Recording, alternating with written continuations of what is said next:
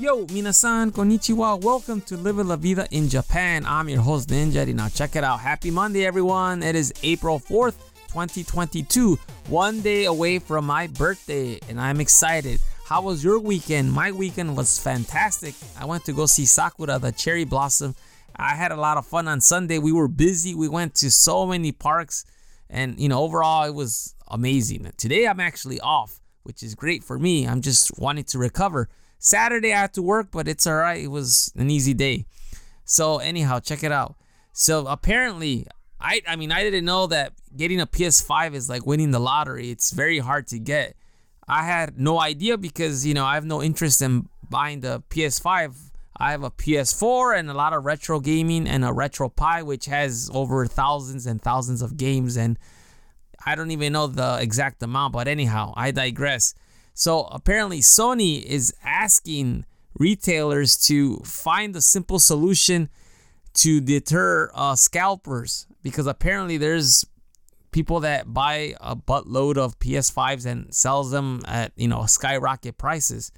So the simple way they want them to do is when they you know a customer buys the box, the PS5, they want you to they want them to break the seal in front of the customer to uh, ensure that it's already open because obviously you know, when a scalper sell, sells a PS5, if they still have the seal, it's still considered brand new in box. But if the seal is broken, it's no longer valuable anymore because it the value drops because it's been op- opened already.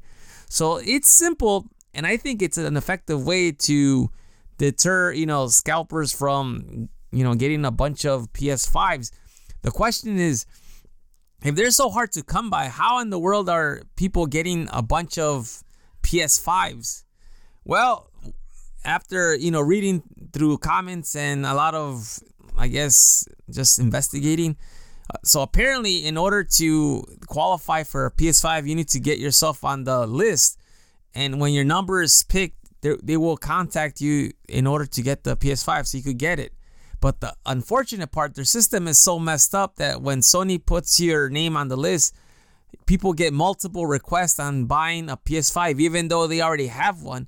Uh, in the system, it still says they haven't bought one. So, of course, this is the easiest way to buy many PS5s and just sell them, you know, double the price or whatever the price is for a PS5 nowadays. I had I have no idea. I've seen them as low as six hundred dollars and as high as you know a thousand dollars or tenman here in Japan. But yeah, what do you think about this idea? Do you think it's a good way to, they should break the seal in front of the customer? Please shoot me an email at goninjadad at gmail.com. I'm curious to know.